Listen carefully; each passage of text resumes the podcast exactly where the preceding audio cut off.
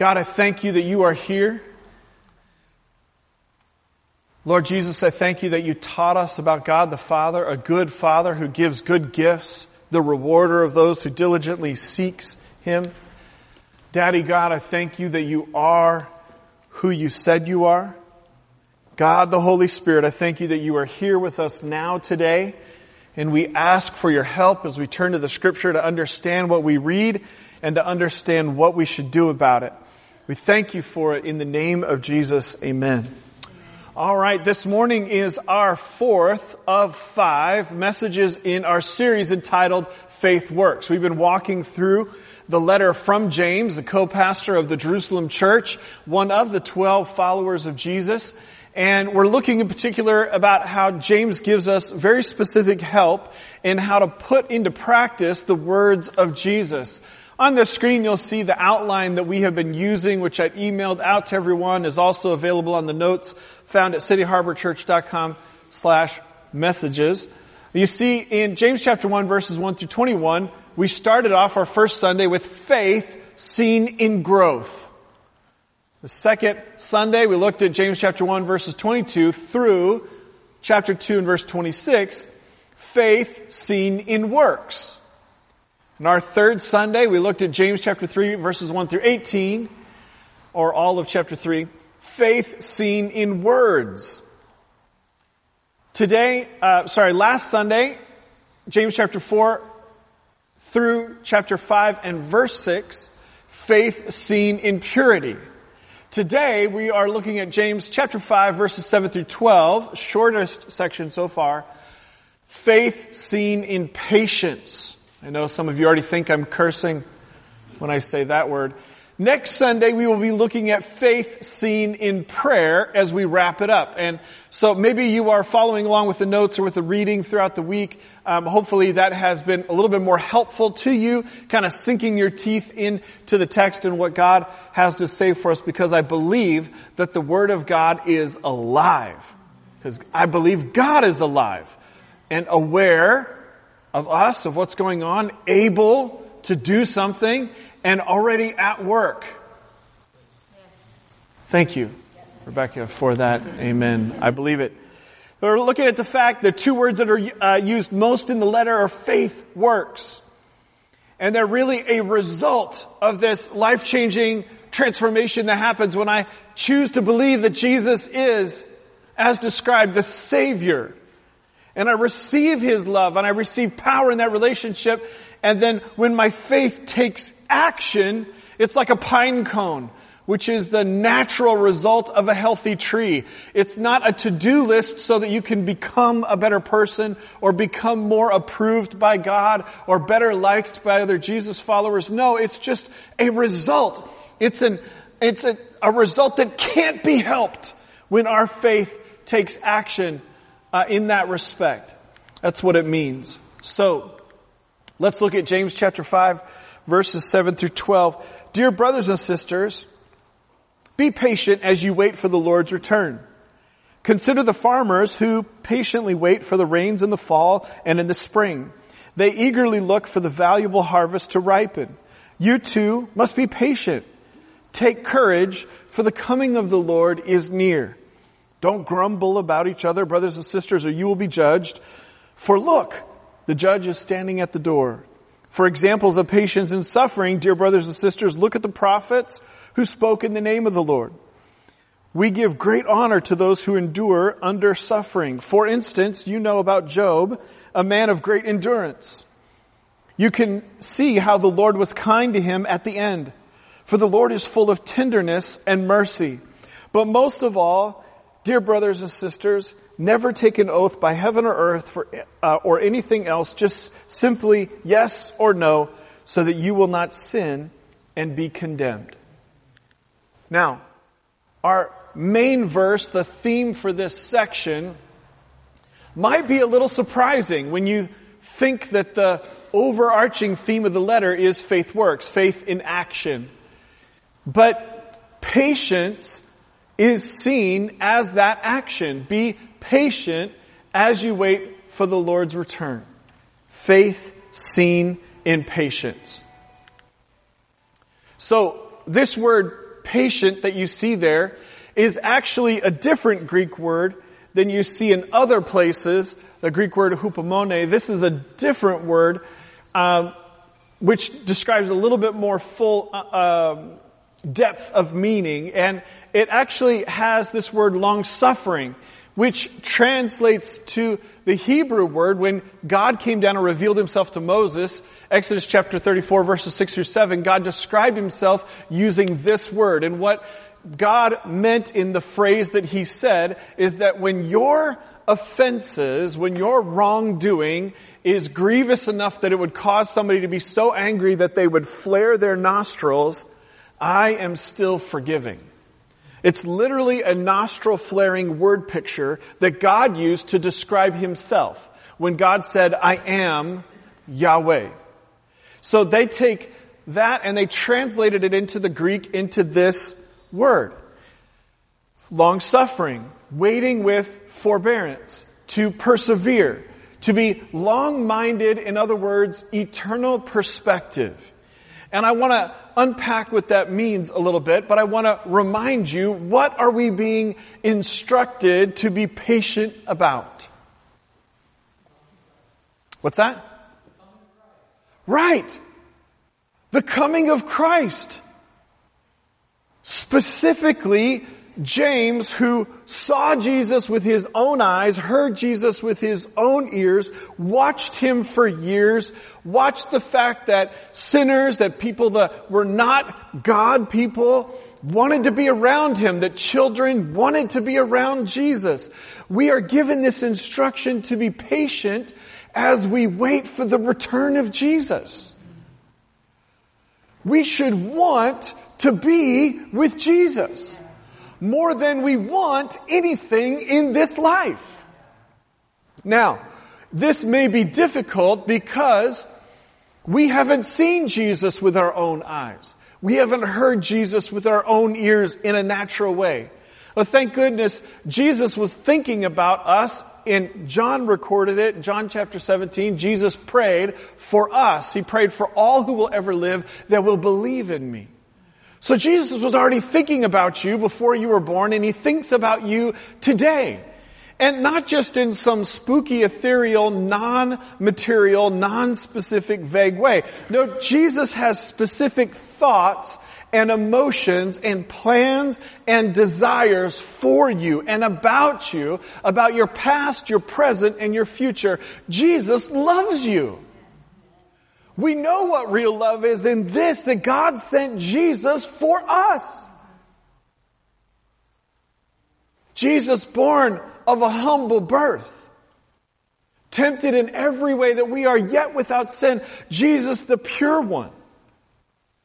Jesus that never sinned with selfishness or lust or anger or murder or violence or stealing or corruption or gossip. The pure one who loves you we are called to hunger and thirst to be patient for a desiring, a confidence, hope in He will return.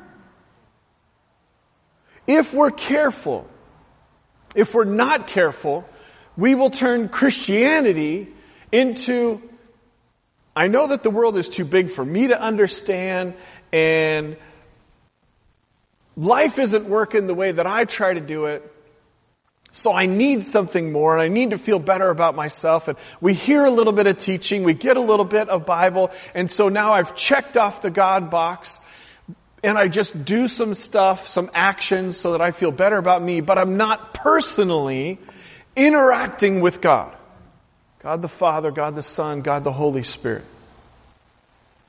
How would Jesus feel if after all that He has done, we come to God with a legalistic, transactional way of relationship. And a little bit passive, and a little bit, it's my number five thing in my life. Jesus did all that he did, which we remember every time we gather here and in homes, so that we can relate to God through grace. We can believe that it has been done. I can be forgiven. I can be made clean. There is a way to receive this transformative love. So we should desire to see Jesus. We should want to interact with Jesus. But here we are in this life, which can feel difficult. Because we do face very real challenges. And we are, each of us, contained our spirits in these bodies, these physical bodies that have limitations. And now at 45, though I'm a spring chicken compared to some, I feel my physical limitations every day. Right? Life can seem difficult. This letter, inspired by God from James, is to people just like us who are dealing with this difficult life. And he says, as you wait for the return of Jesus, and if we translate a phrase that's in here, we see just soon or near. What it means is it's coming quickly in a way that you don't expect. It doesn't mean five minutes from when he wrote the letter. So he's saying have patience and he uses the same word. This is interesting. The same word that you see in 1 Corinthians chapter 13 and verse 4, love is patient. It's the same word. It's the same word we see in Hebrews chapter 6 and verse 15, talking about Abraham, the father of nations. Abraham waited patiently and he received what God had promised. And this analogy of the farmers is kind of interesting. We might not get it because not many of us grew up on a farm. Consider the farmers who wait, patiently wait for the rains in the fall and the spring. They look for the valuable harvest to ripen. We wouldn't necessarily know that for Palestinian farmers to whom this was written, three quarters of their rainfall for the whole year fell between December and February. But he specifically mentions the rains of the fall and the spring, which were the most critical rains for farmers. The rains that fell between December and February were only minimally beneficial. For, uh, let me explain it like this. The, uh, the fall rains occurred just after they sowed the seed, and so it was critical for the seed. And then the spring rains, long after February, came just before the harvest, and they were critical for the harvest. Because the Palestinian ground is still to this day hard. So he refers to rains that would come almost feel out of season since almost all of their rain would fall between December and February. This spring rain and this fall rain would be the kind of thing and my mom who grew up in a United Methodist Church in Kansas with family that did wheat farming, you would hang on the weather. There was a, what's gonna happen? And when the weather was right, the time was right for the ground and it was time to act. And he'd be like, you call all your friends, all the family, you know, pull the kids out of school, you know, boom, we're there, we're working, right? And so this fall rain and this spring rain, it describes pe- something that people would watch for every day they were looking for. Every day they would talk about, do you think it's going to come today? In the fall and the spring, they were looking for it. That is the kind of patience and doesn't that sound opposite from the way that you and I use the word? Right? So, but it's also calling us with this eternal perspective. And you see on the screen, I have a quote. I don't even remember where I first heard it, but that you hear me say often. You are an eternal spiritual being having a temporary natural experience. It's true. And so I want to talk a little bit more about this long-mindedness, this eternal perspective, because that's what James was instructing them to do. And so I just want to use a little bit of a visual example this morning. So, why don't you hold on to that? You hold on to that? Okay, so if you're, oh, carefully, carefully. There you go.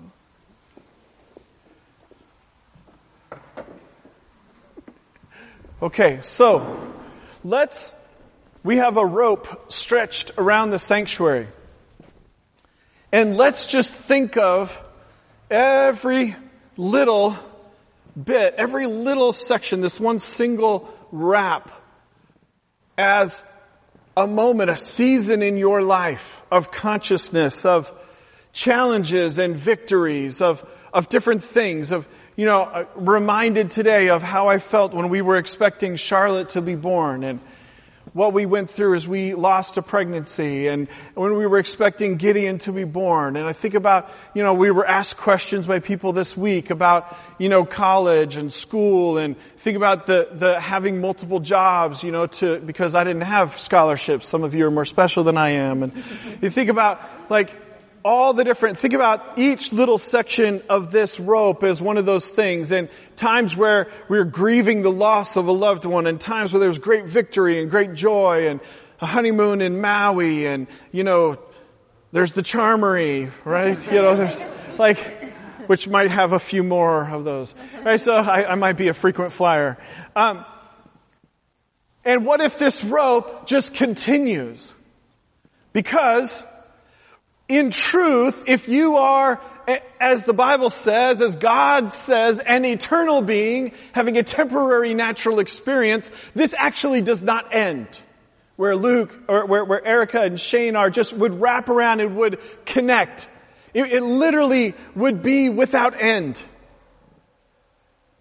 This life, no matter how you live, how long you live on this earth, is like this much of your consciousness, of your life, of your experiences. This much of, hold, hold up, everyone has part of the rope, hold up, look at that. This, this is your life on earth. That's James in the letter refers to, we're, we're, we're like plants. We're here today. We're gone tomorrow. Life is short. Another part of scripture says, teach me the wisdom of understanding that life is short.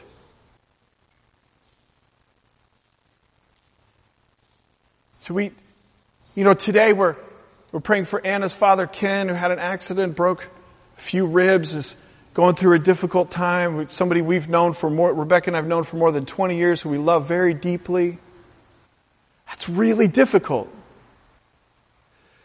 And Ken knows, because he and I've talked about it, that's like this. Of all that. And Ken has made life decisions with his time, energy, and money, being a steward of his resources based on the understanding that this life is temporary and that this life is this much of all that will ever be. Your relationship with Jesus is forever. Yeah. And if I'm not yearning for His return more than tomorrow morning's coffee, which is saying a lot for me, because I tend to think about it before I go to bed, I might have a problem then maybe what I need to do is read a little bit more about this Jesus. Learn a little bit more about his thoughts, his feelings, his decision making, He's and think about his return. Did you know there's lots of stuff in the scriptures about his return? What will happen when he returns? Well, this planet will be made new. It's going to be remade. And the city of our God, which he has been preparing, will be revealed and will be available pain and suffering and grieving will come to an end. Yeah. Death will no longer have power. Mm-hmm. Come on, are you getting excited? Yep. I want to see the return of Jesus not only because he was someone that was cool and people wanted to be around him and so he was the groovy homeboy Jesus, but also because he is the one true king of all kings and when he returns he will return in power. Yes. Every knee will bow, every tongue will confess. Jesus is Lord. And he is not a terrible person that we should fear his reign. He's the one true source of love, hope, peace, and joy. It will be a party without end. Hello? we get so wound up about the mess of this world, putting expectations on each other, on ourselves, dissecting our life and our world like Westerners. It needs to go ABCD. You are not natural. Yeah. You are eternal. Yes. An eternal spiritual being having a temporary natural experience mm-hmm. that will culminate when Jesus returns. I think that's pretty exciting. James reminds them, we want to remember this letter is to the Hebrew believers who thought much of the prophets who were persecuted, who saw some answers to their prayers but had very difficult lives. And actually in the original language, the word prophecy is the voice of Jesus, the voice of God. We refer to Job. And of the, Gideon and I were looking up more information, updated information this week about the oldest surviving text of scripture that we still have around. 2200 years old manuscripts that we still have. We got on this kick because we were watching a documentary about fish and crazy fish as we often do. And this one scientist went to this one library that had a 200 year old book with paintings of these species that are thought to be extinct now. And all this care they were taking to be very careful to not damage this 200 year old manuscript. And we have copies of our Bible that are more than 2,000 years old, older than that book that survive today because God spoke. He didn't want us to be lonely. I mention that because Job, in our current living copies, is actually the oldest manuscript, not Genesis. And if you are truthful about what scholars have researched, we don't know when Job lived. This is a truly ancient story. And what I find to be helpful as a side note, preparing us for next Sunday, when you read the story of Job, which takes a while, at the end, when God restores him and blesses him beyond the blessing he had known before, it happens after he prayed for his friends that were cursing him. But the Lord is full of kindness and mercy as we see in the way he related to, to Job. I like, if you want to do some reading on the return of Jesus, 1 Thessalonians chapter 4, the Lord, Jesus himself, will come down from heaven and um, so encourage each other with these words. It shouldn't be weird for us when someone is going through a hard time to encourage them and say, I know this is hard, and Jesus is returning. Jesus is returning. All right, let's bring this down for a landing. What do we learn about God from this passage, this short passage? Well, first, we definitely learn that God loves us. God saved us because He loves us. We know from the scripture that that's how we see real love because He sent Jesus. Well, second, we know from the scripture what we're being told is Jesus will return. So we should live that way. Third, God rewards those who wait patiently. Nothing that we see in the text would suggest that people who wait patiently for Jesus are going to be disappointed. God is the rewarder. So, how should we respond? Well, again, and what I've done each week is given you the quick version of pouring through the scripture, verse by verse, and answering these questions. So from the letter from James, how should we respond? Well, one, live an expectant, confident hope of Jesus' return. Two, live like this life and its suffering are temporary and heaven is forever. We should live like that. Third, be courageous. This perspective shift, this paradigm shift, this transformation of a spiritual experience with Jesus should cause us to be courageous, to be able to be defiant in our joy in the face of life when it's rough. Number four, don't grumble about each other. That's pretty explicit in this text. So even your dissatisfactions with each other are temporary. So don't grumble about each other. No gossip, right? Yeah. But this is not a cynical, hey, don't do that kind of a statement. This is a healing, caring, compassionate statement. And so today, if you have unresolved pain from your relationship with your father, God cares about you. He loves you. God never wastes a hurt. He wants to bring that unexpressed hurt from the past to a place of expression so that he can bring healing to it so that you can be free from its power over you. And that should help us not grumble about our fathers either. Now, how do we do these things that we just said we should do? In closing, well, first, what I have found to be really helpful is to read the scriptures about Jesus and his return. It helps.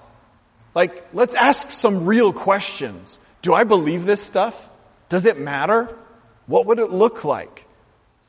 Come on, get out your intellectual shovel and put it in. Let's do some digging, right? Do some reading. Second, set your values based on an eternal mindset. How we spend our time, energy, and money is the direct way to know what your values are. What do you value most? To what do you give your greatest energy, your best energy, your best excitement? And to what are you giving the scraps or giving no time and energy or money? So set your ba- values based on eternal. What's going to last forever? Your relationship with Jesus and your relationship with people. People are the only, only eternal investment in your life. Number three, so I've already said it, spend your time, energy, money based on that value system. Number four, encourage each other with the expectation of Jesus' return. So if I look down and grumpy, and I had a grumpy moment at the beginning this morning, poor Chris and Justin and Dan were looking at me like, what's going on with you? You can encourage each other with, hey, Jesus is gonna come back. Jesus will return. That should be good news. Yeah? Let's stand and close in prayer this morning.